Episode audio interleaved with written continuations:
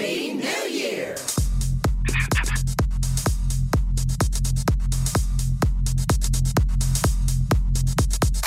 Welcome back to HR Talk with Ricky Baez and JC. Enjoy the show. Welcome back, ladies and gentlemen, and welcome uh, to the year 2021. I'm JC, the co host of this ship, bringing you into the new year. It's been a pleasure.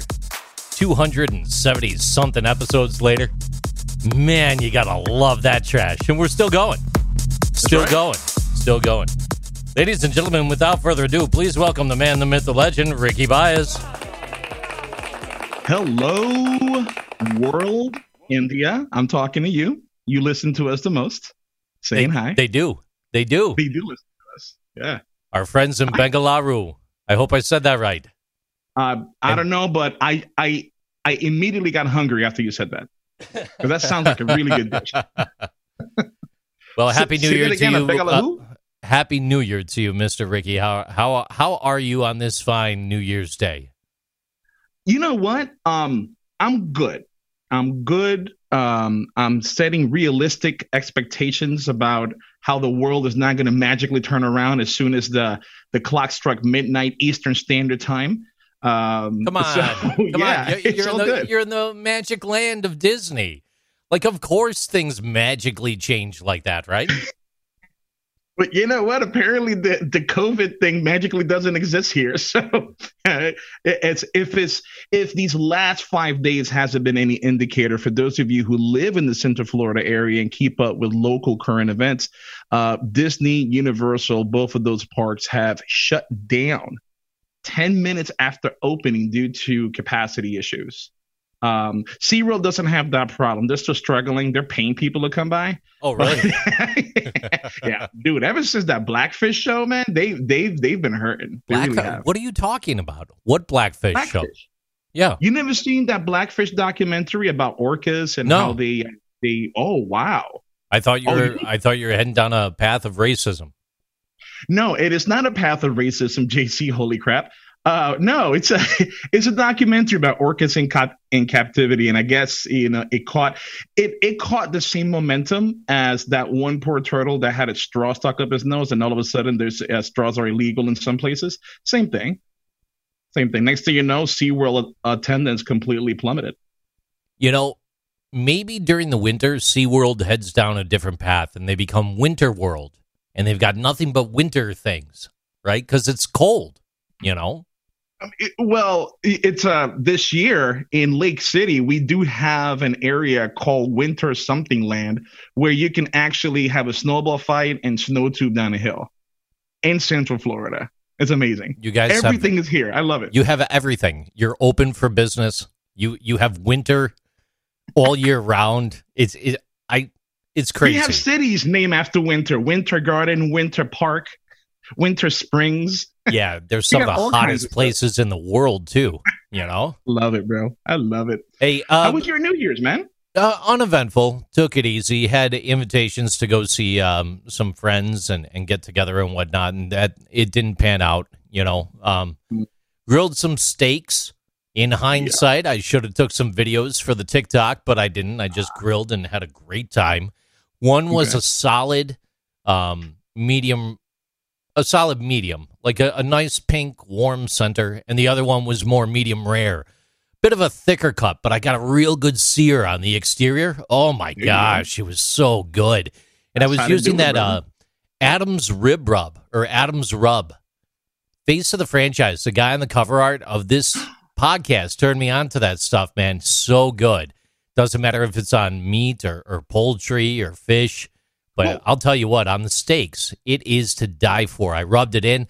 I let it soak for probably about uh, four hours. Did a flip, rubbed the other side, and then did it one more time. It was it was unbelievable. It was so good. No, I know exactly what you're talking about. He introduced that to us during our my uh, bachelor party back uh, about seven years ago, Has it and we been were that smoking long? some wings. Yeah, bro. Wow, It's been that long. I know. you're getting old. Uh, yeah, we are definitely getting old, brother. Yes, you are. Yeah. Whatever. Wow. Yeah, man. Hey, uh, 2021, ushering in a new dawn. Magically at midnight, the world changed. 2020 is behind us. If you think about it real quick, though, you have to say to yourself, for the next year, I get to repeat over and over again the 2021. So that's that's a little disheartening when you think about that. You know, it beat you. Well, and then the year after that, it's 2022, the second coming. You know, and then part three. Like we're going to be dealing with this all the way to 2030 at this point. I think. I don't know.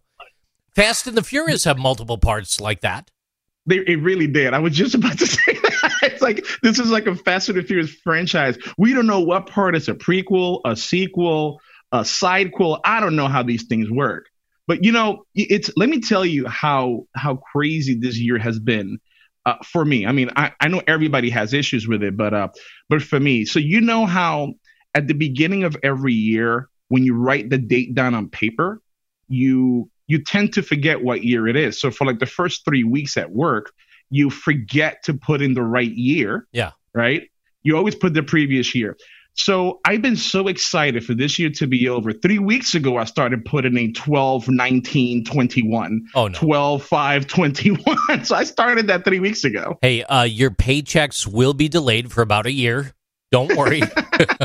They're on their way, you know. Oh no, they they they are not delayed. I make sure of that. you know, a lot a lot of changes though, and heading out to California. You know, only until now in California, only employees at companies with 50 workers or more were guaranteed that they could take 12 weeks of leave to care for sick family members, and their jobs would be waiting for them afterwards. Hmm. With a new bill that was passed in California, California's Senate Bill 1383, it takes effect January 1st. It officially requires companies with five or more employees to allow them 12 weeks of unpaid job protected leave to care for a newborn, newly adopted child, or sick family member. The same number now available to businesses with 50 or more workers in their state. It expands the hmm. definition of family member beyond spouses and children to include grandparents, grandchildren, siblings, and in laws. This is a new law in effect in California as of today. It also gives OSHA authority to immediately shut down a work site where employees are deemed to be at risk of imminent hazard from the coronavirus or any virus without going through a 30 day administrative process, believe it or not. Uh, workers' compensation laws are changing in California as well. I'm focusing on California right now. A lot going on there with ask. some new employment laws, and and as we know, California is sometimes that beacon for what happens in other states across this country, right? or, or or a deterrent. Hey, you see what's happening here? Don't do that. It could be that. Remember, we talked about independent contractors, that 24, uh, 2018 California Supreme Court decision uh, known as Dynamex Limited, right? Sure. And then the legislature codified the decision in their AB5 ruling about independent contractors affecting Uber, Lyft, DoorDash, Instacart, Postmates. Uh, they, they were campaigning for certain propositions to exempt their drivers from AB5. Well, even as these battles raged on, things pressed forward, and um, it, if I'm not mistaken, yeah, no, I, I don't have the definitive word on that one right here. Yeah, that was a big lead up. Uh, it was it was talking about uh, how that might be coming into effect here on the first. I'm not sure. I'll forget California. Leave them alone. Come out east. Get away from there. Nothing's open. I hear Texas is nice. A lot of people are A lot of going to Texas. Texas. A lot of go. people are going to Texas. yeah, they are. I pulled up a list from the LA Times of uh, some of the new laws that were going into effect, and they had a a five paragraph piece here talking about AB five, but they never wrap up that piece talking about whether or not AB five is going into effect as of January first. I I think it may be. I don't know. Might might need a little more research on that one. In your world, in the Florida world, what are you facing in the new year here? Yeah, I mean, unemployment, and I'm excuse me, not unemployment. Uh, minimum wage in the state of Florida is going to go up a little bit, um, but the, um, effective today actually. Um, now the big one is going to be um, at the mid-year, actually a little bit past the mid-year in September. that is when on um, minimum wage is going to go to 10 something. I forgot what it was. I ain't going to have to look it up. Um, and it's going to go up uh, a dollar, I believe, every September until you hit $15 an hour, which that's something here in Florida we do have to get ready for because that's going to affect the uh, tourism industry.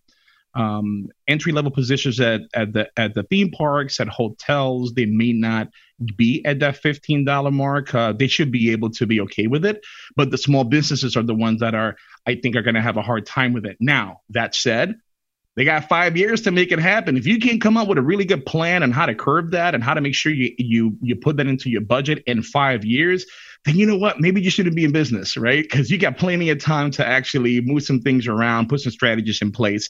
But that's one thing that uh, that uh, we have going on. You know, I was talking to a neighbor yesterday, and we were having a really good conversation about these laws that are coming into effect. Uh, JC, up in uh, Buffalo, um, I'm assuming a school bus, when a school bus stops, right, a little stop sign comes out. I'm assuming cars on both uh, on both sides of the road have to stop. Correct. Correct. All right, got it. What's the fine? Do you know what the fine is up there? I think it's like a million dollars in life in jail or something. It's pretty steep. you, that's what it should be. To be honest, that's what it should be. Well, in the state of Florida, effective today, um, that fine is going to go from $200 to $400. So it's being doubled. So although people are saying, all right, that's a great idea, I'm thinking, what kind of a world do we live in that we have to double define to really get people to pay attention to watch out for kids? Right? You would think just the fact that kids are there, you wouldn't have any issues, but no, $200, that wasn't enough. Apparently, people st- uh, uh, still kept doing it but now it's $400. Uh, people are up in arms about it.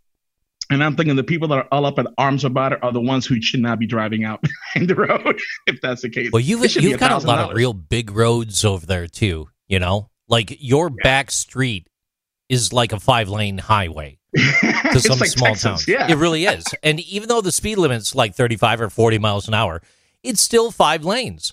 So if the bus stops all the way on the far right side to let someone off that needs to cross all the way over to the left, it's kind of a logistical nightmare on behalf of the school that they didn't reroute that so that you know yeah. you're getting off the bus and just walking right off the curb. But hey, is what it is. But yeah, they might have to cross five lanes of traffic, right?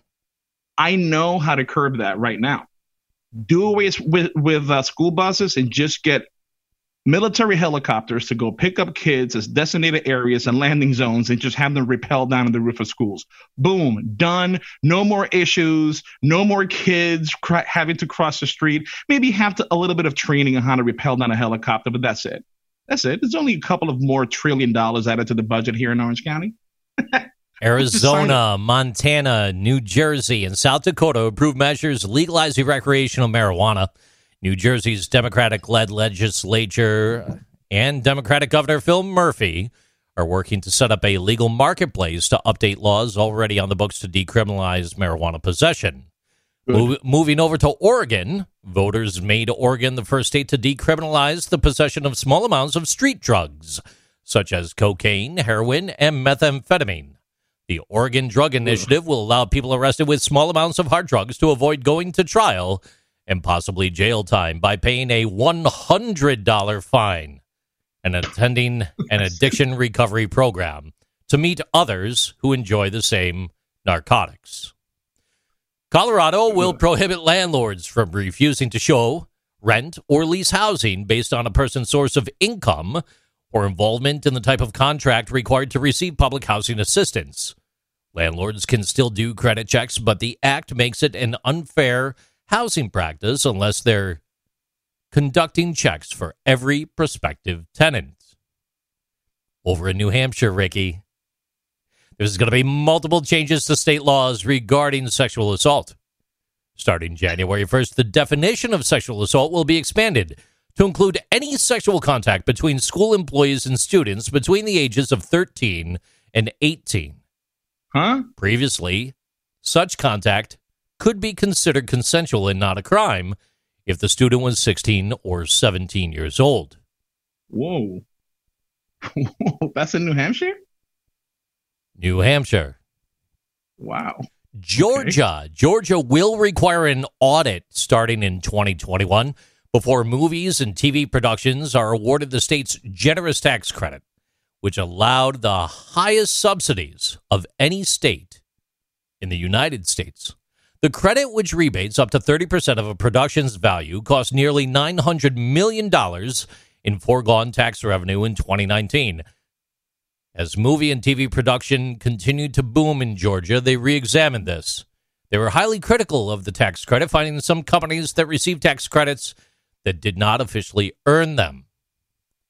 Heading back over to California, Mr. Baez, California will require companies based there to have at least one onboard director by the end of 2021 who is a racial or sexual minority, with larger numbers required by 2022.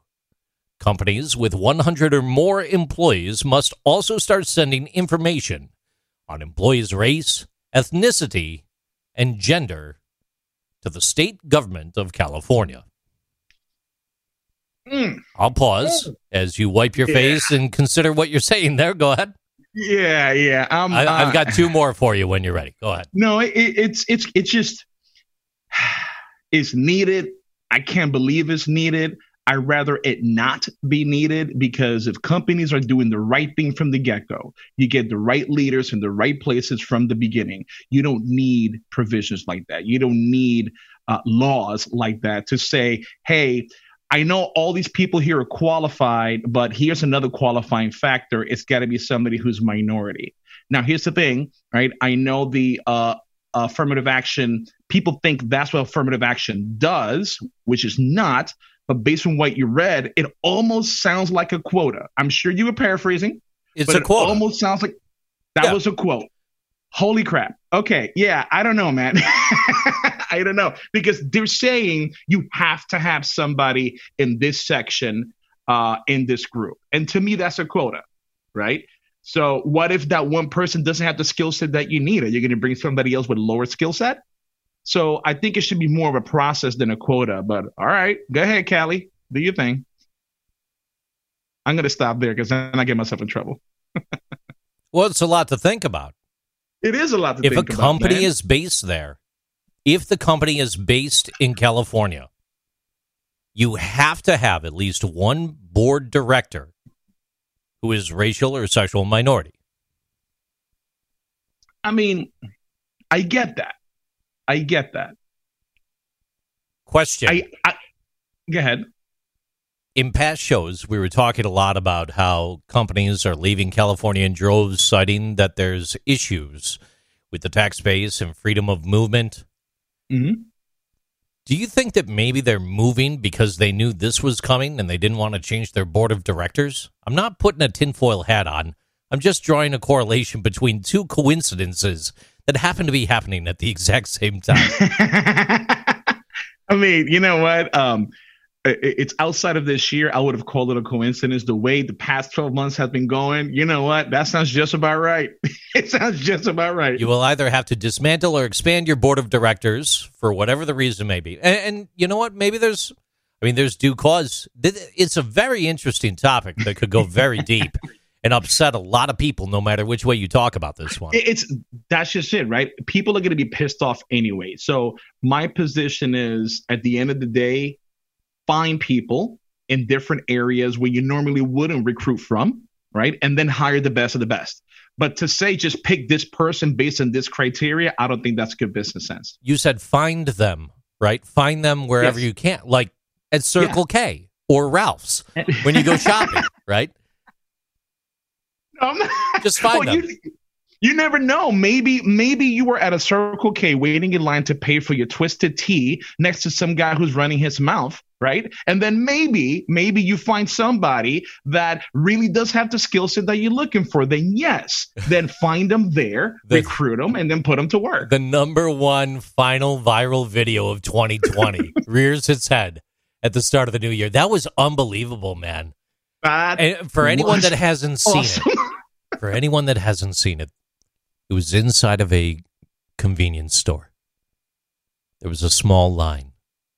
There was one gentleman up at the counter, making a big ruckus. It appeared on the video as if he was yelling and screaming and distraught about something, but he wasn't flailing about too much just yet. Behind him in the background were a couple other individuals standing by, silently watching, waiting, and holding in their thoughts. Really While in the foreground, to the right of the individual, there was another man. Some call him a champion of humanity. He was holding a twisted tea in his hand. And as the altercation erupted, he accidentally dropped his twisted tea on the ground. The gentleman that was at the counter turned to the right very quickly. In the snap of a finger, he made the wrong choice. Instead of picking up the can to hand it back to the other gentleman, he tried to kick it. And while he tried to kick it, the gentleman who had dropped it had his hand down there in the way as well. And it wasn't a gentle kick. It looked as if it was something out of the movies. The kick hit the stand holding the candy so hard that it shook. And at that time, the man who picked up the twisted tea, who almost lost his fingers in the altercation due to the kick, brought that twisted tea up to his shoulder, back slightly like Joe Montana. I don't know And who he is. Right. Most people don't now, but that's fine. We're going to stay with it. And he slowly brought that forward. And and as that can moved forward, it stayed in his hand and his arm moved faster and his hand moved faster and it kept moving. It kept moving all the way. If you've ever seen a good golf swing, you know you don't stop when you hit that ball. You follow through. And the gentleman with the twisted tea in his hand hit the face of the man who was complaining, and he followed through and sent him backwards With finesse. with finesse. was great. Maybe this will be a new segment on the show where we deconstruct and dissect viral videos in calming tones. Ricky Baez, back to you. That's why I'm laughing. I'm like, it so did not go that route. But okay, Roger that. That's how you want to go with it. And he kicked, he gently kicked it. No, he didn't. It was they were arguing left and right. And let me tell you, after he after this guy swung, after this guy swung and hit, I mean, that was one of the nastiest hits I've seen on the internet. And this was at a convenience store, So right? bad. Dude, I didn't Yeah. feel bad. I'm like, he deserved it. He he was just going all around saying the N word, saying hit me, hit me. All oh, right. I didn't even have the audio up. I just I Oh, I, you need to listen I saw to the, the, video audio. and I saw the guy try to kick it. The other guy like smacked him in the face with a twisted Oh no, I thought you was just joking. No, brother. There's this is a whole other thing. They were arguing. Actually, no, they were not arguing. One guy, the guy who got hit, um, was talking a lot of smack. I don't know what happened prior to, but the guy who had the uh, the can was calm to a point until he just snapped, and then he just exactly how you said it was with finesse. He turned back, smacked them so hard, he went down, and just like that, JC, that guy who who swung became the number one marketing advisor for the Twisted Tea Company. Because just like that, it's just put. If you never heard of Twisted Tea before that Oh, video, know now. you know who they Now are. you know. Now you know who Yeah. they are. Yeah. Oh my god! And have you seen the TikTok videos on it? They There- are there's so many. hilarious. There's so many reproductions going on. There was a guy uh, in a convenience store, and he was just walking up to a cooler to grab something. There was a another gentleman reaching into the cooler, and he said, "Hey, are you going to hurry up?" And he looked back at him, and they kind of gave each other a look. And the guy that was at the cooler just reached in for a twisted tea. He's like, "No, I'm good," and he walked away. he walked away. That was it. There was one uh, TikTok video of a guy, just a, a guy sleeping two in the morning. He hears a noise downstairs. He wakes up. Who's there? And then he goes to his nightstand by a safe, punches in the code. I'm thinking he's gonna pull out a Glock or something, and he pulls out a, a can of Twisted Tea as protection. oh man, I love it. I love it. All right. You know what? Question for I- you. Question for uh-huh. when when you go back to the actual instant, the origin video, Mhm. and you're working at that convenience store, okay. Now you're you're not the manager. You're just a worker. You're you're the lead person on shift. Maybe you're by yourself. This breaks out in the store. This incident happens. What do you do? As So- per company policy, not Eh. not street logic, but company policy. What would you do? So, company policy, if I was the HR advisor for that convenience store, I would say do not try to de escalate as much as you can verbally. Do not get involved physically. Call 911. Ooh. Let the professionals handle it. More like a Canadian approach. Gentlemen, please stop. sure, eh? I mean, I kind. guess, right? It's what it's Yeah, all about. Are, Come on now. they are nice people. Yes. They're very kind up there. they They're are very kind. I Yes. love it up there. I do. Yes. Except when you ask for a ketchup for fries and they look at you weird because you're Pol- supposed to use police gravy. pull Anyway. you over speeding up there. They said, "Could you please slow down next time?" No, they don't. No, Thanks. they don't. Thanks, eh? And then they'll give you a ticket. Oh yeah, Oh, okay, got it. yeah. You're, you're still getting the ticket. You just get it with a smile. You know. got it. It. No, but look, that's what I will do as the HR person. I'll say, don't get involved. Now, here's the thing, right? It- it's you got to be careful too, because what if it's a, a a man attacking a little child, right? It, it's look, your morals have to kick in at some point, right? So yeah, it's I would get physically involved because I wouldn't want to stand there uh, watching a child get beat up or somebody who can't defend themselves get beat up. So you got what the policy is, and you got what morals are, and nine times out of ten, they don't align. They really do not. At at what point uh, do you begin to just turn your video over to whoever asked for it? Now, no, not to whoever asked for it, is for a, an, an, a, a legit investigation by the authorities. Here you go. Or, I don't know, TMZ says we're going to offer you $500,000 for that video. Here you go. I'm getting paid 15 bucks an hour here. Take it. I don't care if I get fired. right? Okay, let's Here head down go. that rabbit hole. So the employee then turns the video over to TMZ. They make the fifteen thousand dollars for themselves using the video feed and equipment. Now, granted, in the viral video, it was someone's cell phone that was recording this. Yeah. But in our discussion here, we're presuming that we're taking the video feed from the security cameras that are within the Mhm. store, and a minimum wage employee would potentially be selling that to someone like TMZ, making the $15,000 for themselves. That would be HR okay. That would be HR okay for them to get terminated. Yes, sir. Absolutely right. They would be fired for Ah, promoted to a customer. To customer. Yeah, that's right. yeah, but they don't care. They just got 15 grand. Now, granted, now it, it- it's the way things are these days. In my personal opinion, $15,000 is not enough for me to quit over. To that, to, to other people, it may, it may, right? But to me, I'm like, I'm not going to quit over $15,000. So, Right? from a company it's- perspective, where do you begin heading down the path of turning that over for profit? Or do you? Ooh, no, no. It, it, it's, I would advise not to. I would Why? advise not to because, Why? because here's why. It's fifteen thousand dollars.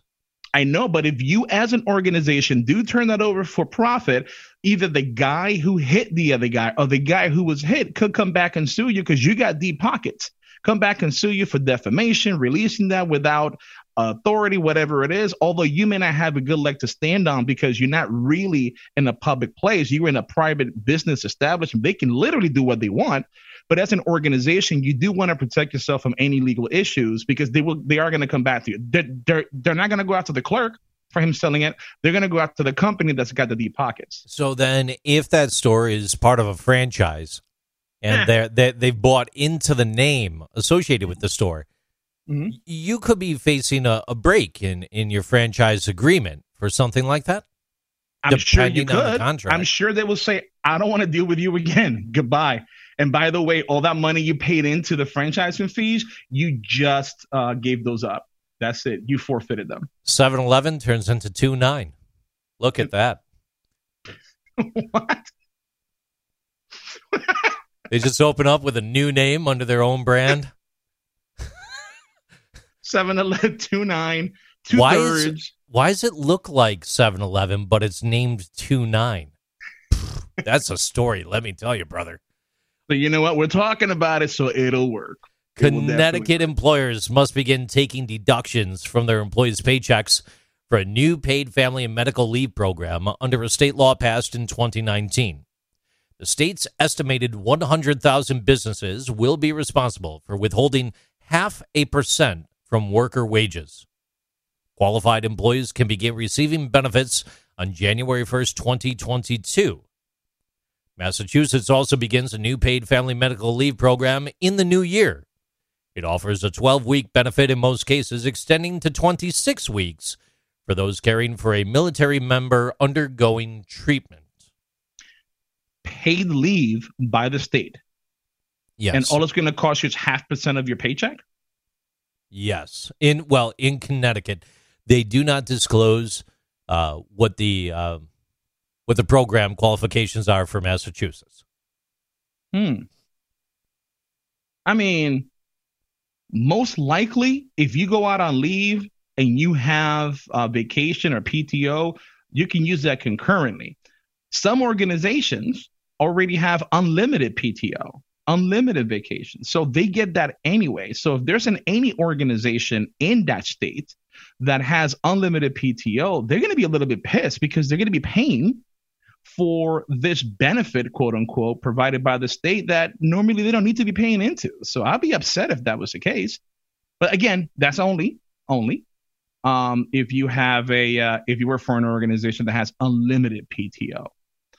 On the other side of the spectrum, the other organizations that do not, um, excuse me, that don't have unlimited PTO, they could have some policies in the handbook that says if you, since we're living in Connecticut, you're going to use your PTO first before this kicks in, or one or the other. I don't know. Either way, it sounds like it's going to be a, a rough road um, for the associates there.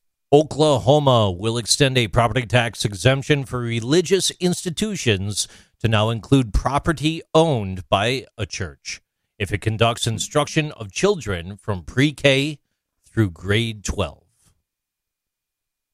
Okay. That's it. Yeah, sure. now, I got my look. Here's the thing. I I got my opinion on that. They don't pay taxes as it is. They should pay taxes. Well, neither, neither does the NFL. What? Say what again? Grab your Google box. I'm going to school you on a couple things here, Look right me quick. up. And I Look might me be up, bro. wrong. Um, but I don't think I am. If I'm not mistaken, I believe NFL teams are not for profit. And they have a series of exemptions associated with that. Now, they do give a lot back to the communities that they're in. So, to the Googles, are NFL teams not for profit? Ricky Baez.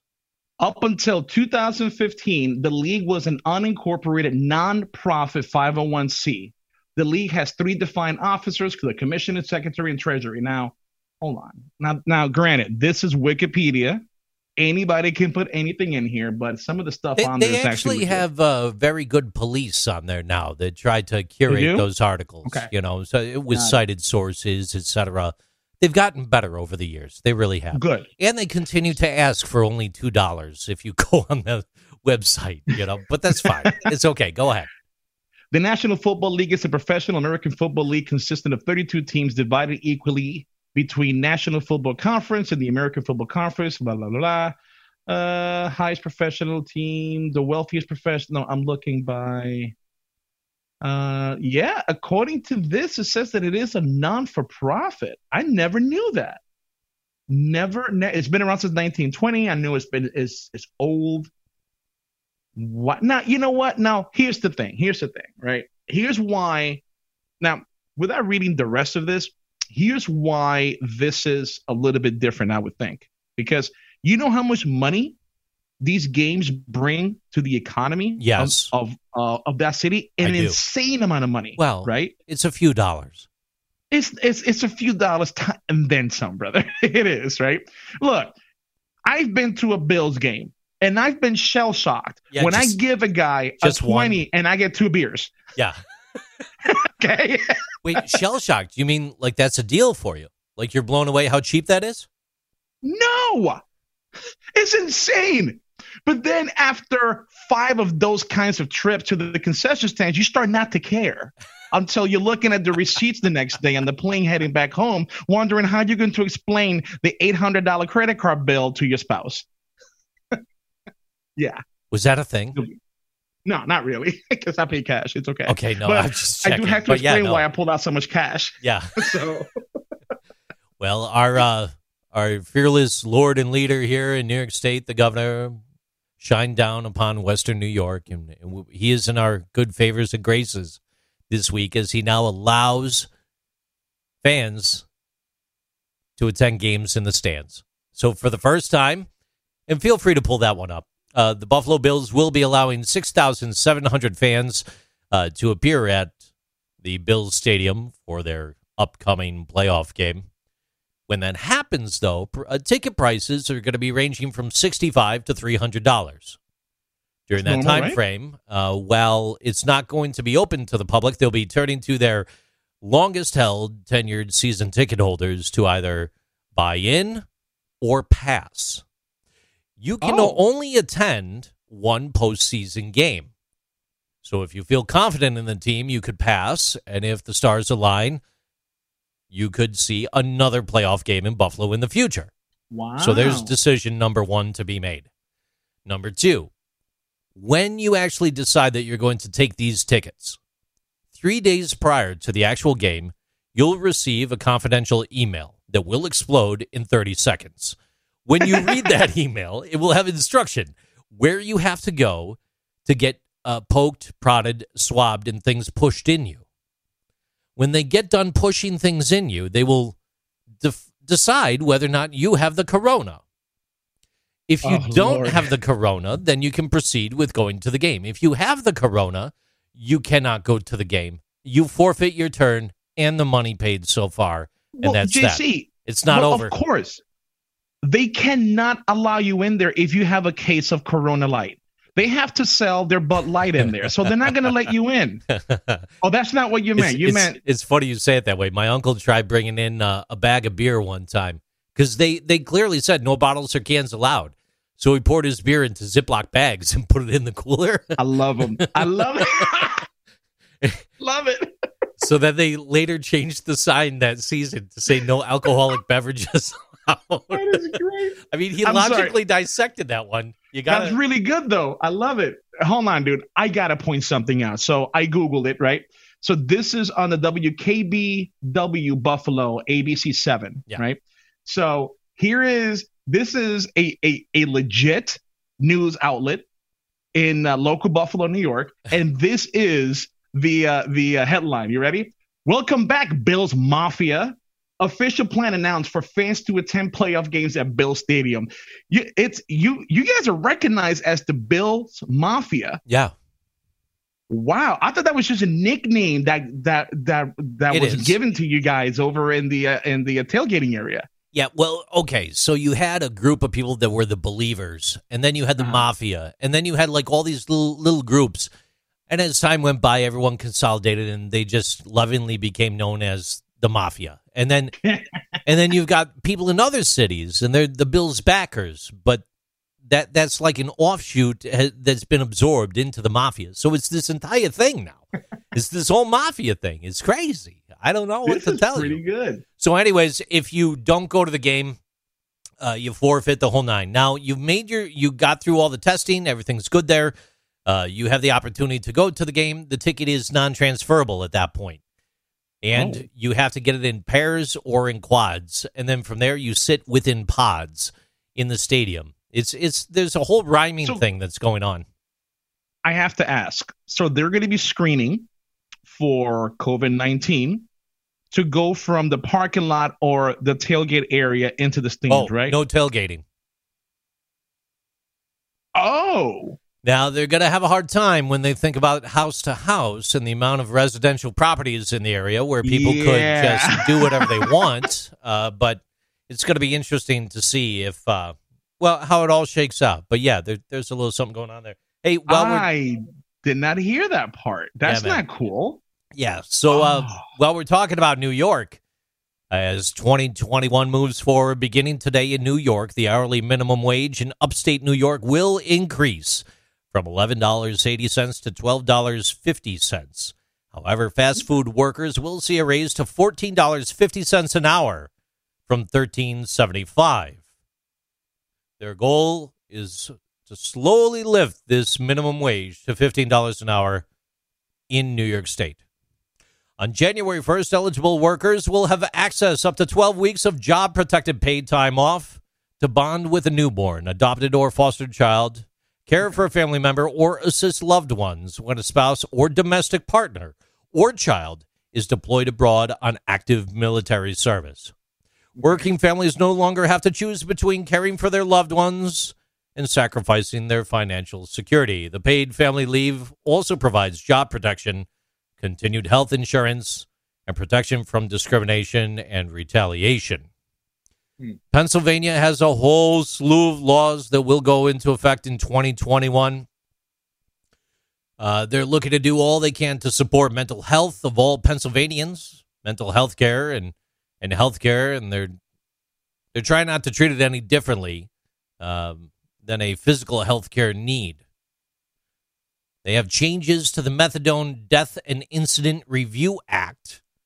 It's now the Medication Death and Incident Review Act, establishing mm. coverage for all medications approved by the FDA for treatment of mm-hmm. opioid use disorder. That's pretty smart, actually. Pretty smart. No, they should they should make that that that you know yeah they should they should make that point there because you don't want it just to be illegal drugs because you know what um, oxy it's all Percocet. That's those are legal drugs, and what makes it illegal is when you take it without a prescription. So yeah, they should specify that. Good for them. In New York State, the governor, Governor Cuomo, has also passed the right of publicity law. It protects people from revenge porn and fake images, photoshopped images. It creates penalties for publishing sexually explicit depictions of individuals. Did you ever think, JC? So, so take those two things and separate them and think about this again revenge porn and fake images. Fake images is very broad. So mm-hmm. all those photoshopped images of the governor Oh. will now be illegal in New York State. Well, but wait a minute, wait a minute. Did you ever think you would live at a time where they have to pass a law for revenge porn? No. Me neither, right? It, it's it's all these laws that are out there. I never thought that we would actually live to see that happen. Now, the fake images piece, I'm assuming there has to be something on there that says if it's a fake image and it's used to disparage you or it is used to embarrass you or slander or something to to that effect. Not just any fake image. I don't right? know. Anybody it, can Photoshop. It would be real interesting to see that dissected because uh, they run that TV show, uh, the Saturday Night Live, where they do parodies and uh, all the time, all the time, and that's dealing with the publicity of a individual, which might constitute a conflict in this this potential law or movies or movies, cartoons. Next thing you know, Star Wars is not. Oh, don't tell me. Yeah, you see, not now you're coming into my emotional wheelhouse. Leave Star Wars alone. Leave it alone. I, it's you know what? I wonder what the person who just got their certificate from the local community college on fo- the basics of Photoshop. They're like, damn it, I spent six hundred dollars on this and now I can't use it. I might get in trouble if I use it the wrong way. It's it's yeah. All right. Next one. That's all I got for right now.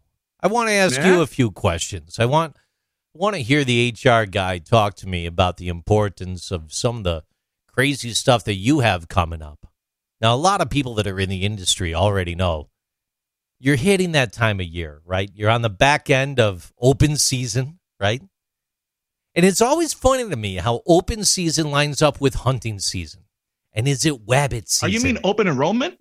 Oh yeah, yeah, yeah, yeah. Open enrollment. Oh, right. Okay, got it. Open season. Yeah, go with me on this one. It's okay. wabbit season. It's open season, right? It always lines up. You've got these mm-hmm. seasons, mm-hmm. right? What what season are you getting into now? Um, right now, recruiting season. In my industry, in the home improvement industry, this is the time of year um, where we start ramping up. This is our Q4 uh, and Q1 really we always put it at a loss because we're ramping up and we're getting ready for our quote unquote Christmas season, which is uh, springtime to the fall. That's when everybody does their home improvements. That's when everybody does everything to their homes, and that's when we are the busiest.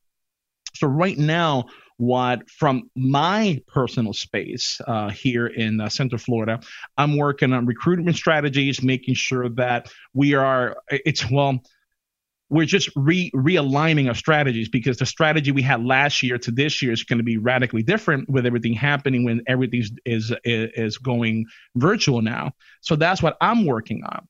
Now that is in my local in my local niche, um, niche, whatever. But overall, overall, the global HR strategy should be about flexibility. It should be about how do you deal with all these folks that are being burnt out from working from home, number one. Not only that, if you have associates that are single, if you have associates that uh, um, uh, yeah that they're single they they don't have any families depending where they live they after a full year, almost a full year of just being isolated, working from home, now the time of the year when they're normally with loved ones, with families, they're still alone. So now HR professionals and leaders need to be ready to deal with that coming out of the holidays and what kind of of a uh, uh, of an employee you're going to have coming back into the virtual office. So we have to keep our eyes open to that. We have to keep our radars open and make sure that we're providing the uh, the uh, feedback and we're providing the emotional support and the resources to help them into 2021. Plans change. Plans change so fast. Yeah, you remember the time not too long ago when uh, people would sit down and they'd say, "You know what? Send send me your goals for 2021. Let's sit down and talk about that." Mm-hmm. You'd grab your Starbucks. You'd have your two hour meeting, followed by another three, followed by another two day meeting, maybe a retreat. You, you you do all these fancy, fantastical things. And then now things are changing so fast all the time. New Department of Labor law rules or guidance comes out, it sends you down a different path. New OSHA guidance comes out, sends you down a different path. Maybe you need to realign, be a little bit more nimble, be a little bit more flexible, right? Ah. Mm-hmm. So as as you think about depending where your your years fall, physical, fiscal, where your quarters start, end, etc. You might be in a position where you have to do last minute effective changes to what your future plan is going to be for 2021. And I got a deep question for you on this one. When people think about this, and they use these two terms I'm about to throw out there, they instantly, their brain hears these two terms and they instantly go to a place of politics. And it's not politics. But when you face 2021, would you be better off being a bit more conservative with your choices? Let that be fiscally or or strategically or more liberal or progressive with doling out the cash, making things happen, getting the smiles. We, we, you know, it's a, it's a tough approach when you think about that because someone hears those terms, they key in on that. And granted, if you've been if you've been an executive for a while, you know these differences already. Mm-hmm. But maybe you're new in your shoes, right? Maybe you're just coming up.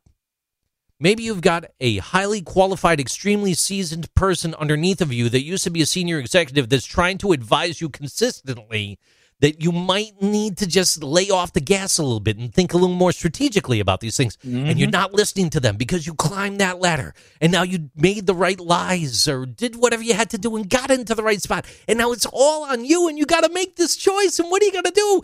And at the end of the day, you hear those terms and you say, but that, that, that, that's not my politics.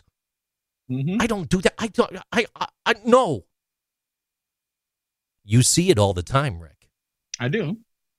I do. Talk to me about this. So, politics aside for these first 20 seconds, um, it, it's the time to be conservative with your finances, with your resources, past because that was supposed to be six months ago when we really didn't know where, where this pandemic was going to take us. We were hoping, right back then, that we, there was going to be some hump some imaginary hump that we were going to go over, right? so we're starting to realize quickly after that there is no hump. This is the new normal. So now it's not the time to be conservative. Now it's the time to really re strategize what your budget is going to be and what you're going to do with that budget in this new normal. So now, going back into the political space, because you are right, I have seen some people that as soon as somebody says that word, be conservative, be liberal with this, they do get into that into that political space. Now, I don't know if that's how they grew up and that's the only way they've used those terms. I don't know, but this is where you, as the HR person, and you, as the person who is who, who is communicating this, you do have that responsibility to define that term for the conversation you're having with that person. That way they detach it from whatever they think you're talking about. So you do have to explain what you mean um, in that sense. And I've met a lot of people along the way, some people that you know as well, JC, that they say, Ricky, you don't have to explain crap to anybody. Uh, yeah, you do. you you kind of do, why, right? Why, why, would someone say that? Why? I I I know I, I know in my heart of hearts why some people do say that. Mm-hmm. From your perspective, why do you feel that they say that? I think that that they say that because if they have to explain themselves, they feel like that you're you're vouching for validation.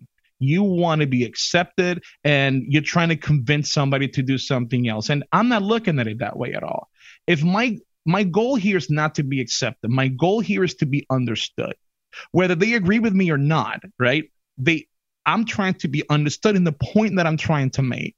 So if I'm trying to make a point and I see that they're not understanding the point that I'm trying to make in the manner that I'm communicating it, I do have a responsibility in that conversation and relationship to explain my thought process. Yeah, but so I have no problem you're carrying the weight of your employees with you with with mm-hmm. the way that you personally face your thoughts of leadership, etc., where other people may also be facing it from the perspective of they are people that I assist, they mm-hmm. are assets of the organization, and they might have a different people centric focus, right?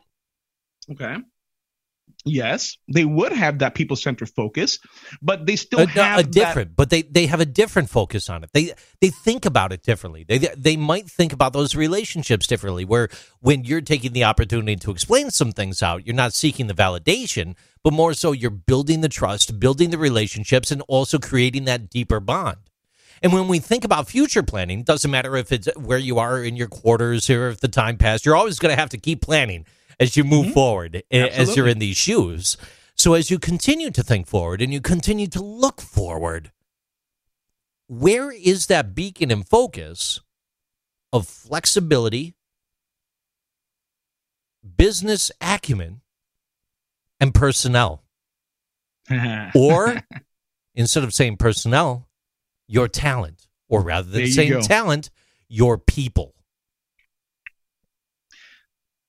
some organizations are so big so big that they they they they always go they always revert back to that dreaded phrase this is the way we've always done it that phrase has never been as dangerous as this year this year that phrase is much more dangerous than what it was the the previous year right so yes the the way we've always done it doesn't make sense in a normal time so now you have to be honest with what kind of talent you have in, in your organization, what obstacles your organization faces in the current environment in which it operates, and you have to make a decision on what to do with that talent.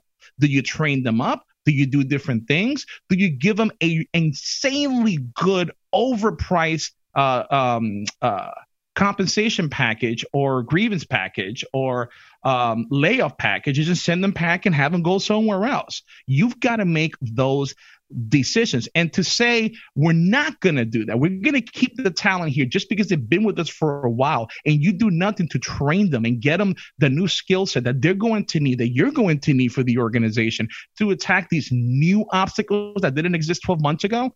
If you refuse to do that, then that ship is going to sink The ship is going to sink. And again, it goes back to the relationship you're going to have with those business leaders to have those hardcore conversations. That's what needs to happen. Do you take the opportunity at the start of 2021 to turn to your teams, your cross functional teams, your different departments, and, and do a typical and traditional SWOT analysis? Take a look at those strengths, weaknesses, opportunities, and threats. Do you do that quarterly this next year?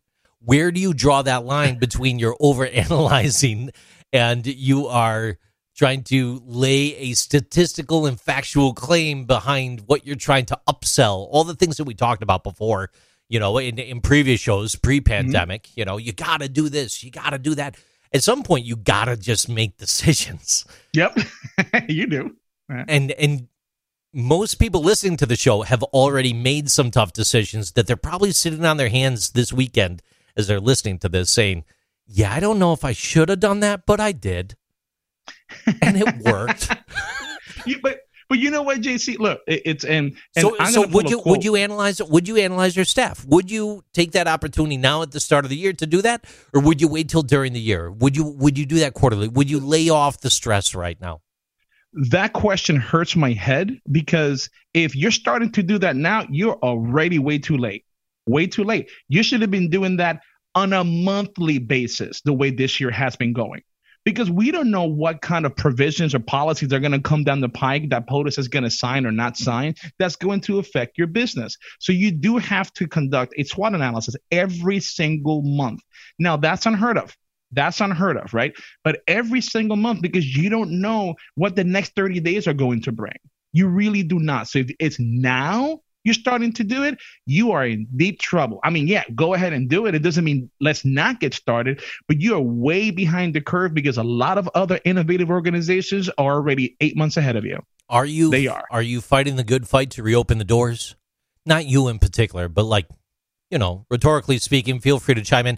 Do you continue to fight the good fight to just to do everything that you can to reopen the doors, depending on your industry, or are you taking advantage of the opportunities of the remote workforce and making decisions that could impact the future business as you continue to analyze and plan for 2021 about me? cost effective measures versus uh, people staying remote so versus trying to me, open the doors quickly Are you done? Because you're waiting for me to say something. I was. I was. I was. I, having, I was having fun with that. Go ahead. So, me personally, um, I would take advantage of the different opportunities we haven't realized yet with remote work.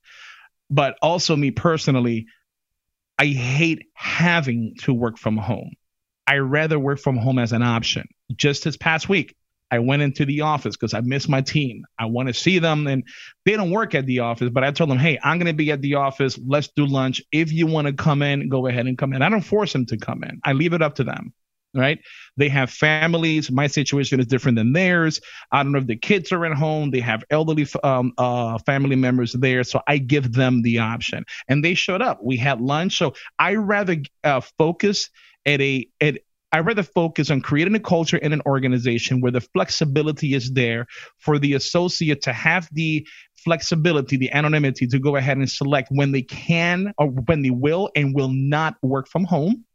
Um, and I think if you if we put together a culture like that, you're gonna have some employees that are really gonna have a vested interest in the bottom line. So there was I mean, a mandatory COVID testing prior to having lunch at Buffalo Wild Wings. And now there's a 14, no. 10 to 14 day quarantine period now that you've all met together? No, but here's the thing, right? If if oh, you that's right, you're in, in Florida. Gotta, you're in Florida. I mean, doesn't okay. matter here. I'm just kidding. It does matter. No, um, you know what? Uh, if you're coming into the office, we've already worked hard last year to put together some uh, social distancing guidelines for the office. So we've got hand sanitation stations literally everywhere, mask, everywhere, PPE all over the place, and we call each other out in case somebody's get really too too close to each other. Yeah, but, but hang on a second um, though. with, with your distancing there. thing, okay, so so you've got people that are already separated; they're far apart. Mm-hmm. They're not near each other, and now you're far apart from each other. But you're going to make them wear a mask still while they're sitting down, uh, or is it more it like depends. Applebee's? it, it, You know, the second right? you're sitting, there's no more COVID. Take your mask off. You're not going anywhere. Well, okay, so you know why restaurants do that down here, right? You sit down. You put food in your you mouth. take- That's why you do it. well, well, here's the thing. It is you do have a higher percentage of a risk of catching COVID when your mask is off, but you have to eat, bro. Right? You have to eat. So you take your mask off, you eat, and then you go ahead and you and, and you run that risk and you put the mask back on. The mask the mask itself is not fail safe. It's not 100% foolproof, but it dramatically reduces the chances of you catching the Rona, how the kids call it these days um, when you do wear the mask. But when we do have lunch, yeah, we do take off our mask because how else are we going to eat? Through a straw? I don't have Slim Fast. God, I want to shake right now. I forgot Ladies about and Slim gentlemen, you are listening to HR Talk with Ricky Baez and JC. We're at the top of the hour in the program here. Just a little quick gainer for you. Before we continue on, we do have to hit a very special segment.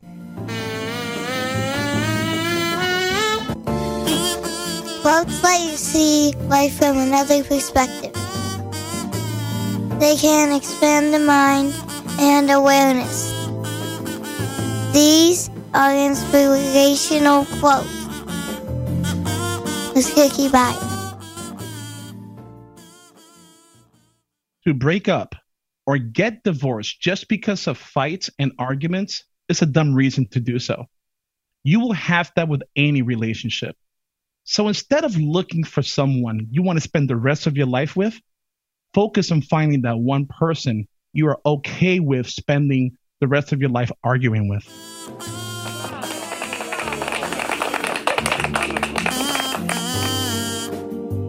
So deep. So deep and so strong. Just rocking the world with that one. Nice. That's right, brother. Nice. Hey, um, when you were talking about the uh, the building of relationships, the way that you do things, the way that you see things, the way that you look at the way that you've done business up till now,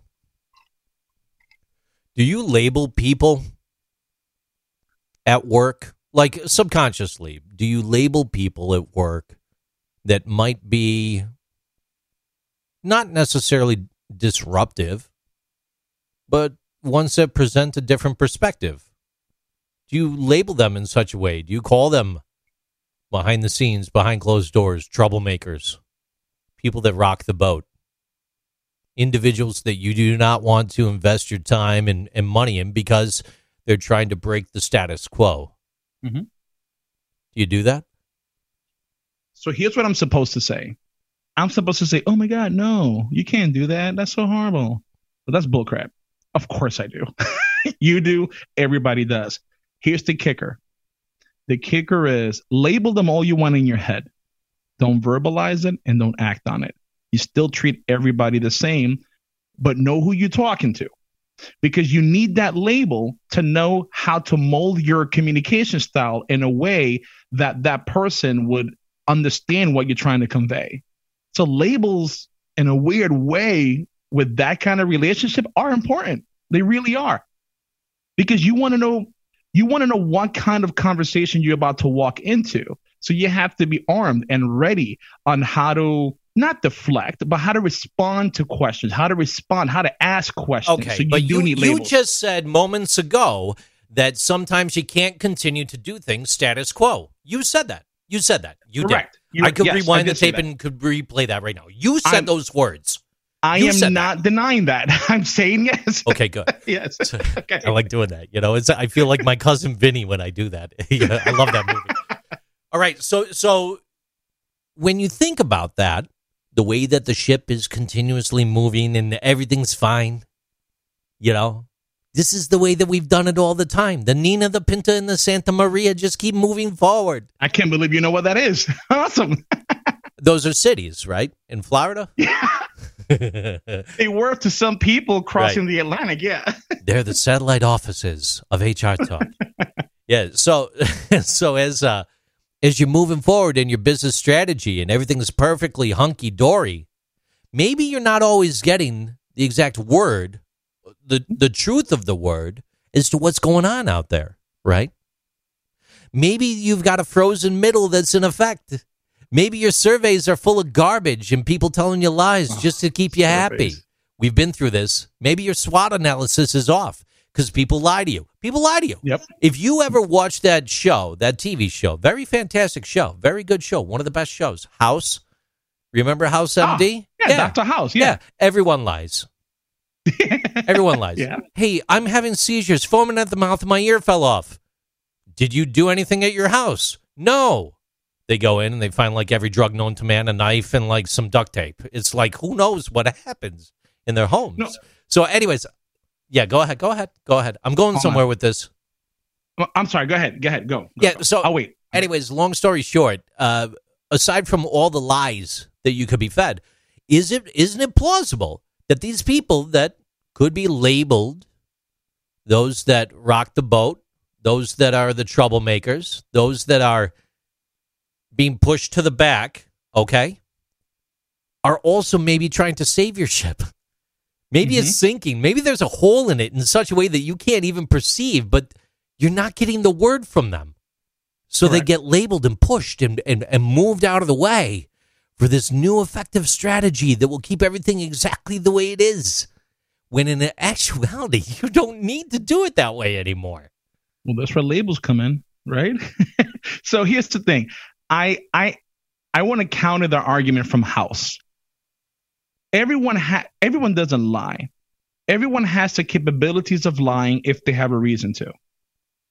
Ooh, that should have been your Okay. inspirational quote for the day, right So there. we well, I just used it. oh my gosh, that was good. So that should be on a to- toilet paper roll. I tell you.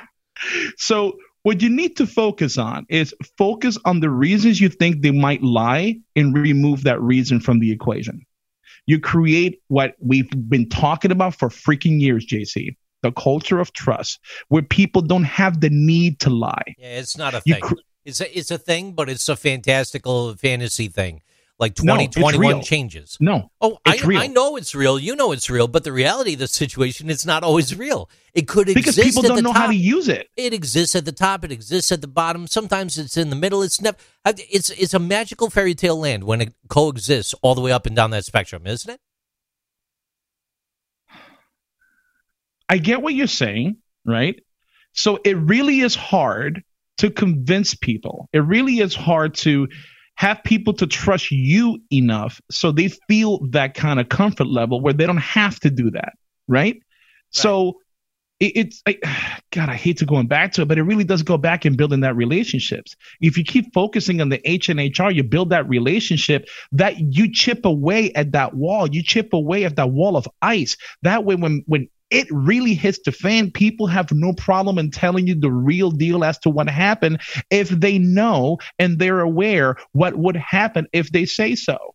So if they know that if they walk into the office and and you're my boss, JC, I'm like, hey boss, I really screwed up, and I know that you have a tendency to beat people over the head with an iron fist. I'm not telling you shit. I'm not saying anything. But if you focus on, all right, let's have this conversation and let's fix this and let's make sure we don't do this again, I'll be more inclined to be honest with you. Okay. That's what people need to understand. So, like you keep talking about the H and HR, what you're doing is putting the D in leadership. I'm not going to assume what you mean by that. So can Assume you please it. elaborate? No, no, assume not. Assume it, because you're going to approach the situation with the spine, with the backbone, with people skills. You're going to focus on the H and HR, and you're going to be the D in leadership. You're going to bring it to the table, and if you have to have that tough conversation, you're going to do it to make sure that people are aligned with your culture of trust. Because when you don't bring the D in leadership to the table, and and, and that is metaphorical, of course. Doesn't matter if you have the D or don't have the D. End of the day, if it's so all it is what I'm thinking. it's it's all a matter of it's all a matter of being a D, right? And you can be any gender to be a D. So if if you're going to come to the table and be a D, and and that's what it's going to take to try to keep the organization on track and in line, because you got people, you got many people, so many people, vast amounts of people. They're all over the place, lots of big and little Okay. people, and then they stray. They go go. They spread out. They fan out. They fan out like like like peacock feathers. They just spread out. And then when they spread out, they're all still rooted right to the same core, right? They're still They rooted are. to the actual peacock. And you're you're Okay. you're a feather on the body of the peacock. And these managers, they're out there, they're on the tail. They're on the tail. They're dangling in the You're wind. killing me with your hand gestures. They're dangling in the wind. But here you are. Here you are. And then you say, look, look, all these feathers, you're dangling out there like this. if you don't come in line, all we got to do, we got to pluck you. We hmm. pluck that feather. It's That's still right. a tail. It's still a tail with four feathers. You're missing the fifth one, but that's fine. Because state of uh-huh. California tells me I'm going to have to hire someone to replace you anyways There you go. you know, or whatever the case may be. So that's fine. But if they don't fall in line, you got to step up to the plate at some point. So, so yes, the H and HR is important, but the D in leadership, you got to be able to lay that out there. if I'm assuming what you mean by the D in leadership, then the only people who are going to see it that way are the people who were never going to be aligned with the cultural expectations to begin with. So, using that Wait same analogy, What's wrong with decisiveness? oh, that's what you meant. Got a whole different. See, this is what I'm talking about. You have to define what you're talking about. Got it. Okay. So, okay. So here's the thing. I thought you meant the other one, right? So if Oh yeah, you being a really dick. meant yeah, Yeah, there Yeah. you go. That's what I thought you meant. Right? yeah. No, you could be a dick. You could come to the table and tell everyone, "Hey, uh, we're going to have a discussion right wait, now, wait, and I'm going to be no. a dick about this." no, No, See, that's not how you. That's not. It sh- it shouldn't be a goal. It should be a byproduct. dictator. It, it- again, it shouldn't be the goal. It shouldn't be the goal. Now, it may Lead come out as a byproduct. Lead with dictatorship, No, an why? authoritarian style. No, no. I mean, you see how well that's that's playing out in China. Okay, let's see how well that's playing out in Cuba. okay, let's No. rephrase it. Let's rephrase it then. Do you Mhm. sometimes have to be a little more authoritarian and dictator like in a culture of trust when you're trying to have a good discussion with someone to move that needle from A to B when they are the type of person that responds to authoritarian leadership? Now, wait a minute. Ah. so it depends. Ah. It depends, right? Ah, the way I do it, I'm I'm only going to talk about from experience. The way I do Yes. it, before I make a decision going forward, I take the input of everybody on my team and I ask them, "What do you think? What do you think? What do you?" Before I even communicate what my thought process is, and then I take their points of view into account before I make a judgment call. But I would never do that without talking to my team. Now, if it's something that's black and white, really easy, hands down, you know what needs to happen, go ahead and do it. And then your team will raise their hand. Hey, boss, I got a concern. Roger that. I'm gonna hit the the the pause button. What's your concern? and then I'll you listen label to that concern. then you label that employee a troublemaker that rocks the boat. Absolutely not. Absolutely not. No, Right? I would and you do only not label. let senior leadership know that that came to your plate. You keep that quiet. No, brother. No, no, no. I will label somebody a troublemaker if they question every, single Okay. thing. that's different. That's that's different than someone that raises concerns trying to repair the ship than someone that's truly trying just to rock the boat. Correct. Correct. And it's if you hard to for a repair the leader. ship, you would know. It's hard for a leader to make that decision or understand the difference between that sometimes if they've never been in that position where they can actually view and understand that differential, right? Here's here's the thing. I would love to say experience would dictate that, but that's not true. Here's why. Because you can have a leader that's been in a leadership position for 30 years, but they've never ever given their employees the opportunity to speak up and give their two cents in, then they would never know how or have that experience to actually listen to what they have to say. Right. But if you go into a team and you always consistent in giving them the venue to speak up and say something, then you will have the experience and wisdom to know who's rocking the boat for the sake of rocking the boat and who really is rattling the the cages to move the needle from A to B. or But to that support experience has to be there. or to support you in your leadership endeavors from a ground floor perspective. They might be doing it in, when when think of yourself as a prison guard, right? Okay. Think of yourself as a prison guard. You've got your hierarchy. You got this whole thing going on. But sometimes the things that are happening down on that floor, things might happen a little bit different down there to keep the peace. Yeah. The world Correct. operates the same, but vastly different at the same time. in a completely separate hierarchy. And then at the end of the day, as long as this turned into that and that byproduct happened, sometimes the widgets have to move, right? Oh, I got you I thinking. mean, I have to ask. Okay, yes, if the needle moves from A to B, I want to know how it moved. Because if it moved in a way that Every- is not conducive to being a good team, then I'm not going to go that route anymore. Every step of the way. of course, absolutely. So micromanaging is key for culture of trust. No, conversations and constant input this. is key in the culture of trust. Oh, I, Right? here's why I love this because you and I were actually on the same page with this. And for people Mm-hmm. listening, if you don't already know, I'm playing devil's advocate a little bit and creating the Mhm. situations to to bend the mind because these are the things that people talk about. These are the things that people listen to it. They say, "Yeah, that's full of that's trash. I Mhm. can't do that. I can't do that." It's ridiculous. That's why I'm posing hypothetical craziness to this guy over here with so many post nominals. He's like he pays seventeen thousand dollars a year of post nominal fees. Like I can't afford that. You know, it's not far off. it's crazy though. It's crazy. Post nominal fees. that just hit me. Tax deductible. All right, give it. Give me your wrap up on this one because I've got some stuff we have to get to asap. So look, it's um in order for you to really attack whatever 2021 is going to bring, the name of the game, it really is flexibility. It's flexibility and not just with your processes at work, but with how you manage the work of your team, how you lead the individual personalities on your team. Whatever issues you are going through, as a, as a human being and as a leader, you have to understand your associates are going through the same thing from a personal perspective.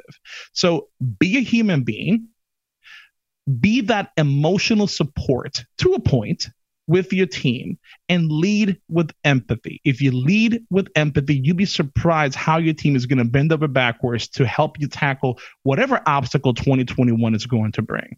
And the worst thing you can do is tell your team the worst is behind us. Bullcrap. You have no idea what's ahead. We know what's behind us. You have no idea what's ahead. Are you threatening? Are you threatening the listening I'm audience? not threatening. I'm promising. I'm promising that you have no idea what's going to come up. oh, I mean, maybe aliens will come up next week. I don't know. Oh. The way this past year has been going. You know, in that coronavirus bill, there is a disclosure act that's in there. Are you aware of this? I mean, I read it. I'm like, ugh. You read the entire thing? The entire bill? Ah, I got no. Okay, I so read the keep because it is insane. It is insane. well, it's an omnibus, so is. there's so many different things in there. But one of the things that's in there states that there must be disclosure and release of all files in connection to aliens and UFOs, and they have 180 days to do it, starting January 1st. no. Yes. Are you serious? Yes, I'm dead serious. Google it for me. And while you Google it for me,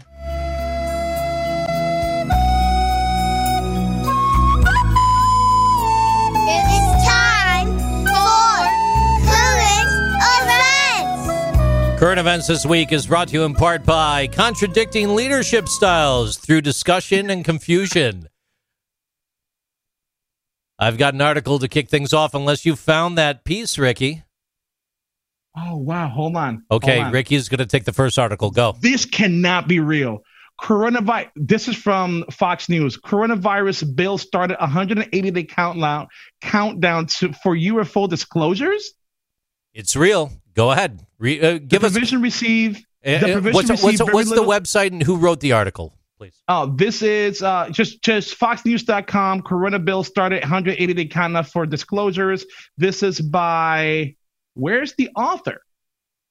Oh, by Steven Greenstreet and Steven Nelson, New York Post. What in the world? So from the New York Post to Fox News. Got it. Okay. All right. So provisions received very little attention in part because it wasn't included in the text of the 500 5,593 page legislation, but as a committee comment. So what they're talking about is I'm trying to skim through. This is a really long article. So in other words, they put that provision in there, chaired by Marco Rubio, that it directs in consultation with the Secretary of Defense to submit a report within 180 days of the date of enactment of the act to the Con- Congressional Intelligence and Armed Services Committee on Unidentified Aerial Phenomena. Why in the world is that in there right now? Well, it's a real thing. Uh, the Department of Defense established the UAPTF to improve its understanding of and gain insight into the nature and origins of UAPs. Wow. They made that in a statement. Now, the mission of the task force is to detect, analyze, and catalog UAPs that could potentially pose a security threat to our country. National security more is is more than just a desire at the end of the day to probe the great beyond. It's it's a motivating factor to keep publicly exploring these phenomena. You Wait, are wait, correct. what- Marco Rubio, uh, a Florida uh, politician who Mhm. chairs the Intel Committee, who made the request, told Miami's CBS affiliate in July he was concerned UAPs could be connected to a drastic technological leap from a U.S. adversary like China or Russia. Quote, maybe there is a completely sort of boring explanation for it, he said. We just need to find out. So so so wait. So if I'm reading this right, by June we will know if they really if we really do have contact with extraterrestrial aliens. I think it's more so the disclosure about the files that they currently have, and we've seen that over the past couple of years. Anyways, uh, Pentagon has released video of of unexplained aerial Yeah. phenomenon that they have no idea about. There's been multiple videos on this. It Uh, doesn't mean it's aliens though. It just means exactly. it's unidentified. Exactly. Yeah. Unidentified aerial phenomena. Not sure if it's aliens or what it is, right? And if there is, and, and these things are being seen over like secure locations as well. So they're asking for disclosure on this and a deeper Wow. dive. So that's uh, it's going to be interesting. This is like uh, releasing the files on Project Blue Book. It's pretty intense. That is know? insane. Now, so There's your what I coronavirus read was bill. just about the huh? There's your multi-trillion dollar coronavirus bill for you. well, I mean, I skimmed through the bill. I skimmed through the uh, key points. It's just way almost six thousand pages, man. I, I'm not going to read through all that. It's not even the I just- coronavirus bill. This started as a bill that was about the relationship between America and Mexico, as HR 133, going all the way back to the start of the year. This was kicked around all last year. And that's where another bill, another act, another thing just kept getting tacked into it again and again and again and again. I'm gonna I'm gonna take a deep dive into that. Oh, they they kicked this entire thing around. That's where they wind up putting everything together. So, um, yeah, whole Wow. lot going on there. so yeah, I guess we are gonna find out this year, right? That we do have a. You know what? This is the year. After this year, this is the time to really release that. If the government was looking for a perfect opportunity to let the public know that this is real in a time when they would accept it rationally, this is it. We've been through so much crap that we get to this point right now. Yeah, I believe it. I believe it. Yeah, little four foot aliens. Roswell really did happen. Yep, yep. That makes perfect sense. I cannot wait. And here I am worrying about the money going to other countries and what's going into the hands of the American taxpayers. This is what I should have been paying attention to. The big question is, are they employable? Because if they do a good job at a call center, I'm going to hire them. I really ain't going to hire them. That's awesome. 6,000 pages. Marco Rubio. I'm going to send him an email. He's not going to answer it. He's probably think I'm illegal too. Ha!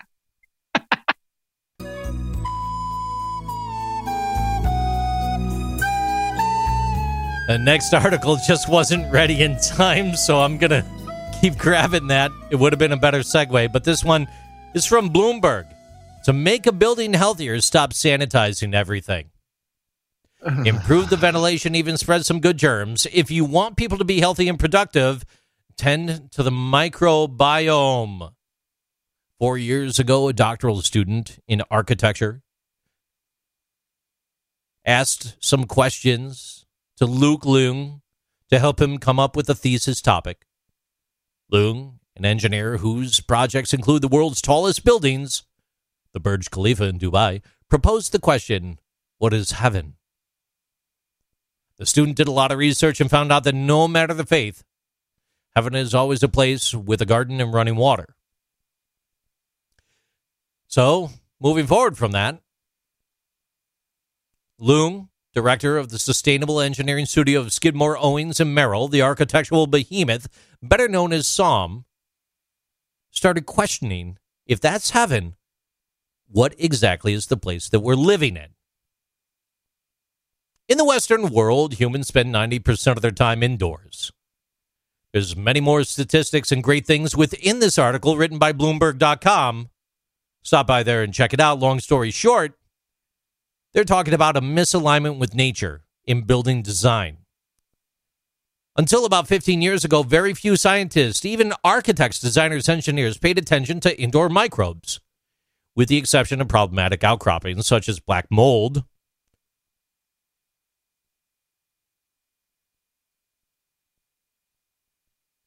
That was it? That's how it ended? okay. Um so like our bodies, the buildings we inhabit are also teeming with microbes. Inhale deeply, writes Rob Dunn, a professor of applied ecology at North Carolina State University, in his 2018 book, Never Home Alone. With each breath, you bring oxygen deep into your lungs, along with hundreds or thousands of species. So, long story short, what they're getting at here if you want to make your buildings healthier, stop sanitizing, improve the ventilation, and spread around some good germs. So, all right. From a human being perspective, it makes sense, right? The best way for you to, just like any muscle in the body, the best way to make it stronger is to uh, use it to a fault, use it to failure, right? Same thing with your immune system. You have to find faults and you have to be exposed to germs for you to get sick, for your immune system to work and increase those defenses. That makes sense in theory and application, but when it comes to work, you gotta be careful.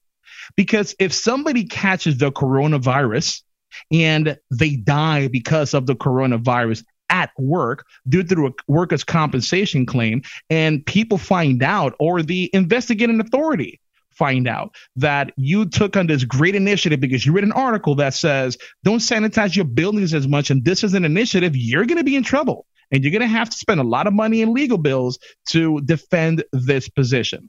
My advice from an HR person to whoever's in charge of that building is sanitize, sanitize, sanitize, because your biggest priority is the safety of your employees. And you do not want to be in a situation where you skip the beat on that and you listen to, you follow the advice of this article. Next thing you know, you got some sick employees. Think about it. Don't do it. Don't do it. At all? Yeah, that's what I got, bro.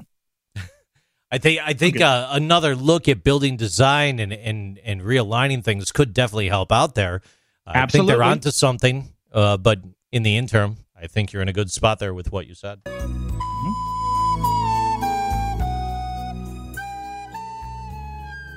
Don't get excited about this next story at all. Ah, uh-huh. okay. But be extremely excited at the same time. Scientists believe they've detected a mysterious radio signal from Ooh. a alien planet. Yes. According to Meghan Bartels with Space.com, astronomers' research led them to uncovering a particularly interesting radio signal coming from a star system named Tau Boötis. And it has what? at least one exoplanet.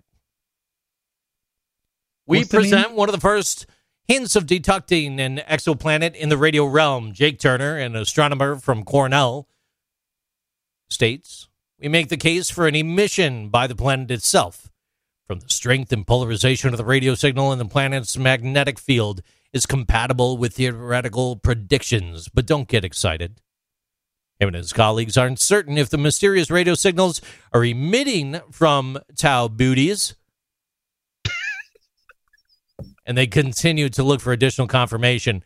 It's uh, 51 light years away from Earth, according to Bartel. Now, Ricky, there was a story that came out this past week uh, if you want to grab the Google for me, help me out here. The fast radio bursts, if you Google that, you're going to ha- see so much. There's a lot popping right now, but four, what was that? Four, um, four trillion light years. I don't know. It's the closest star, one of the closest stars to us. There, yeah. Um, four four light years away from Earth. I think it is. They detected a signal just the other day, like two days ago. I don't know. No. There's a whole thing going on. Okay. Hold on. I just Googled fast radio bursts and it's a bunch of Wikipedia so posts many. telling me what it means. There's so many. It's so many, and it's interesting too. You get different results on the Apple than the. Uh, the it, Let me- it depends let me- on your search engine too. Let me ask you a question because this this fascinates me. Let's say with what Marco Rubio put out there and in June, it just so happens, yeah. There's these documents. We do have extraterrestrial beings living amongst us. They have been for the past 50 years. How would you take that news?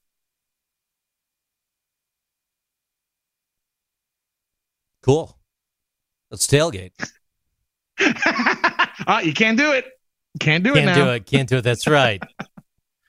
God, I, I, I am so fascinated by those kinds of stories. I really am. Um, it, it, it's think about it. Just this time, 400 years ago, we thought we were the center of the universe, and now we we we keep learning so much. I just can't. I, obviously, we're not going to be around, but. Uh, it, it's I just can't imagine where we're going to be in four, 400 years from now. Maybe the universe community will be a lot smaller because we've discovered each other and maybe there's bigger issues. But I think it was Carl Sagan that said, no, either Carl Sagan or Stephen Hawking. Um, either we're alone in the world, eh, in the universe, or we're not. E- both of those are equally terrifying, which I completely understand that. So, according to EarthSky.org, um, I finally found the piece that I was looking for. And again, if you you just did it, if you Google fast radio bursts, you get so many different articles. There's so much popping right now. There really is. Thinking back to uh, that famous WOW signal that they detected in 1977, since its initial detection, the WOW si- signal has been, uh, in the opinion of many scientists, engage with uh, searching space for signals. It could have been the best candidate for a uh, potential alien radio signal found yet. Now, this new news comes from the Guardian newspaper. They ran a story on December 17, 2020. And what makes this new detection unique rather than baffling is the signal is narrowband, is very needle sharp. If you Google 982.002 megahertz, it's going to probably find you this article. So the signal they found, narrowband needle sharp at 982.002 megahertz, came from the direction of Proxima. Proxima. And it's Proxima very close to us. Yeah. Yes. It's only about four light years away. Astronomers with break. Only, Only. about four light years away. well, in the previous one, we were talking about something 51 light years away, right? no, I, I know, but it, people need to understand what one light year is. People That's a need to lot. understand what a billion is compared to a trillion. yeah, that's true. Don't even, you know? Yeah. We're just sitting here talking about $14 an hour, and we're also talking about trillions. Come on. Yeah. you know so they they found this signal there's a lot going on uh, they're using the Parkes radio telescope at the Parkes observatory in australia uh, to help confirm this uh, it was not actually found in the data until october this Wow. year the first detected signal from this system comes to us in april of 2019 believe it or not uh, two papers detailing the discovery and the analysis are reportedly due to come out in early 2021, probably coinciding with that 180 day disclosure that we were talking about a little bit earlier on today. Who knows? Um, we're kind of down the rabbit hole for some people in HR right now.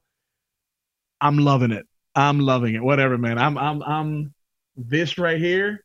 I'm digging it. The United States is going to allow small drones to fly over people and at nighttime, according to ABSCBN.com and our associate producer, Rob. Small drones will be allowed to fly over people and at night in the United States, according to FAA officials. It's a huge step towards their use for widespread commercial deliveries. The FAA said its its long-awaited rules for drones, also known as unmanned aerial vehicles, will address security concerns by requiring remote identification technology in most cases to enable their identification from the ground. Now, the rules will take effect 60 days after the publication in the Federal Register in January. So 30 days plus 60 days plus a few extra days and in a couple hours. And then in 18 months, they will begin to produce drones within a day that have remote ID within 24 hours. So I did not know that was not allowed until this story. I didn't know. The new rules make way for the wherever. The new rules make way for the further uh, integration of drones into our airspace by addressing safety concerns, according to the FAA Administrator Steve Dickson. They get us closer to the day when we'll more routinely see drone operations as delivery of packages, but who knows? There could be drone taxis in the future. And then on top of that, just imagine a time when that gets hacked. Ooh, that yeah, yeah. See, right. everything is a double-edged sword. Right. Everything is, man. I just didn't know that was an issue. Now, obviously, I know if you if you buy a drone big enough, like one of those twenty thousand dollar drones, you're gonna need some kind of licensing, and you can't fly near an airport or go up a certain height. I get that, but I didn't know that was a thing that you couldn't fly over people and at night. Sure, I'm buying one now. New York Times. Another arrest and jail time due to bad facial recognition software. A New Jersey man was accused of shoplifting and trying to hit an officer with a car. He's the third known man to be wrongfully arrested based on facial recognition. Mr. Parks spent 10 days in jail and paid around $5,000 to defend himself in November of 2019. The case was dismissed for lack of evidence. Mr. Parks is now suing the police department, prosecutor, and the city of Woodbridge for false arrest, false imprisonment, and violation of his civil rights. He's the As third person known to be falsely arrested based on a bad facial match software chime. And in all three cases, the people mistakenly identified by the technology uh, have been black men. Facial recognition technology is known to have flaws. In 2019, a national study of over 100 facial recognition algorithms found that they do not work as well on black and Asian faces. Two other black men, Robert Williams and Michael Oliver, who both live in the Detroit area, were also arrested for crimes that they did not commit. The story comes to us from associate producer Rob. What is up, Mister Ricky's laughing his tail off? Why? What's what's so funny? I'm laughing I'm at your laughing. Say it. I'm I'm not gonna say it. I'm not gonna be the stereotypical I don't guy. Get it? I'm not gonna say. Why? So are you telling me that a computer software that doesn't have any human emotion discriminated ba- uh, on people based on race? Yes. And culture. Yes. Got it. Got it. Okay. According Got to it. the article. According, Roger that. According to the article, right? Um, does it say any response from the company that produced that software? any defense into the algorithm and how it works and why it's only affecting African American and Asian people? I don't know. Uh, I think the same questions abound why algorithms and software are affecting only certain votes in Georgia, too. Different ball of wax. that's, that's fine. It's time for Florida Man Story. Florida oh, that wasn't it. That stories. wasn't it. That was okay, not it. It. That was not right. it. That was coming to us from New Jersey, my friend. Now Damn your it. official Florida man story. We are running a little long today, but we're having a little, a little bit of fun. Bit, yeah. Uh, this is coming to us from Fox2Now.com, written by um, Associated Press. Florida health authorities late Thursday reported finding evidence of the latest U.S. case of the new and apparently more contagious coronavirus strain first seen in England saying that it was detected in a man with no recent travel history whatsoever. The case disclosed in a Florida Health Department statement tweeted on its Healthy Florida site, Healthy FLA site. It comes after reports in recent days of multiple individual cases of the UK strain of COVID 19 discovered in Colorado and California.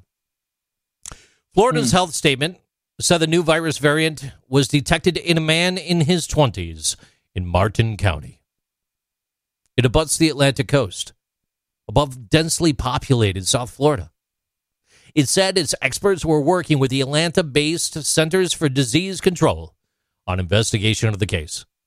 It's plausible that because the man in his 20s in Martin County is on the Atlantic coast, that the new UK strain of COVID swam there. the Florida Health Department has also tweeted late Thursday that experts anticipate little to no impact on the effectiveness of the COVID 19 vaccinations being rolled out in a state grappling with overwhelming demand for the vaccine from its large, experienced, older population. Thursday, state officials also reported the highest daily jump in COVID 19 cases over ever, ever, ever in the history of Florida. The state's Department of Health reported 17,190 new cases, 133 new deaths, raising the total to 21,857. At the same time, deaths in the United States for the year of 2020 are down. Over to you. People should not be surprised. Um, it's about this new mutated strain that's a little bit more aggressive. It's not more aggressive as far as how it treats your body, right? It's more aggressive on how it's passed around because just like every year, the flu mutates to stronger, stronger strains. Is how your immune system mutates, not mutates, but it increases to prevent that. So this this virus does the same thing. It's the third one. I, I just read about that last night that uh, in Florida um, they discovered one, in Colorado and and the UK. Look, at the end of the day, on the heels of the story that says don't sanitize your buildings as much, sanitize yourself, sanitize your buildings, and just be careful. You'll be okay. Be careful. Use common sense, and and yeah, I'll leave it at that. I'm not going to freak out over it. There's, there's, there's nothing to freak out about. Well, Ricky, we are at that time in the program where we have actually ran long for quite a bit here. We have. Uh, with that being said, I'd like to turn it over to you for some final thoughts.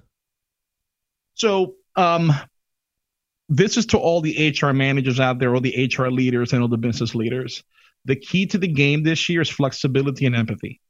Um, we we we just got over a one of the worst years I can remember.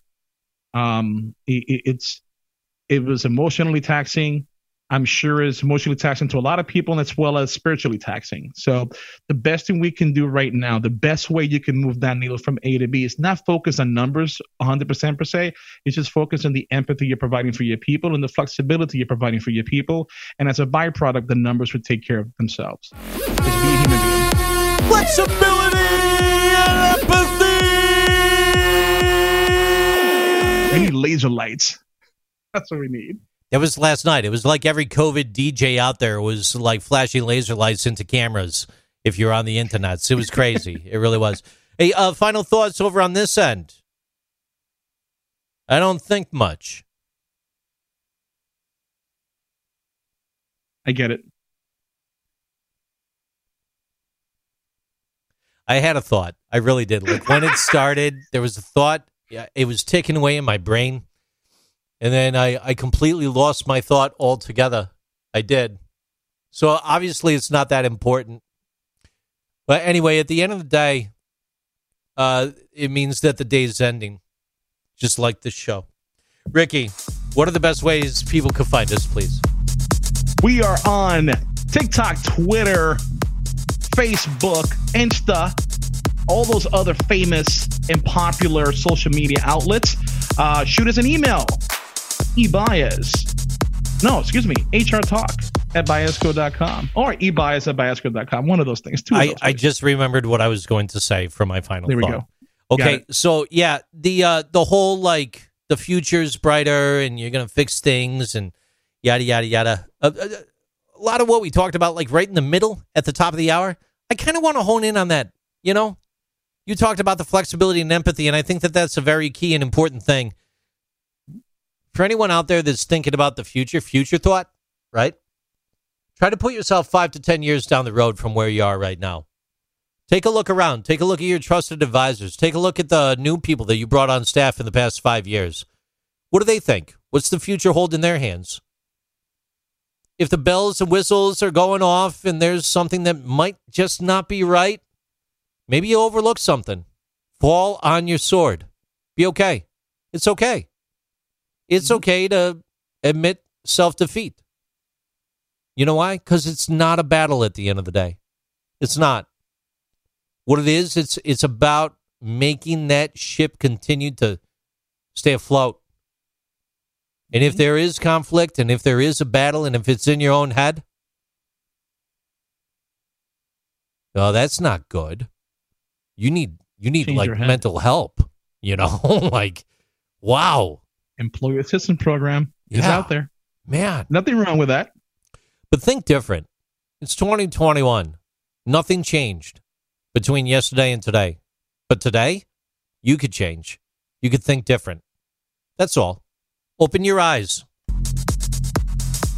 Okay, so with that being said, um, E Baez at Baezco doing Baez things. What'd you say? No, man. Email us, hrtalk at baezco.com.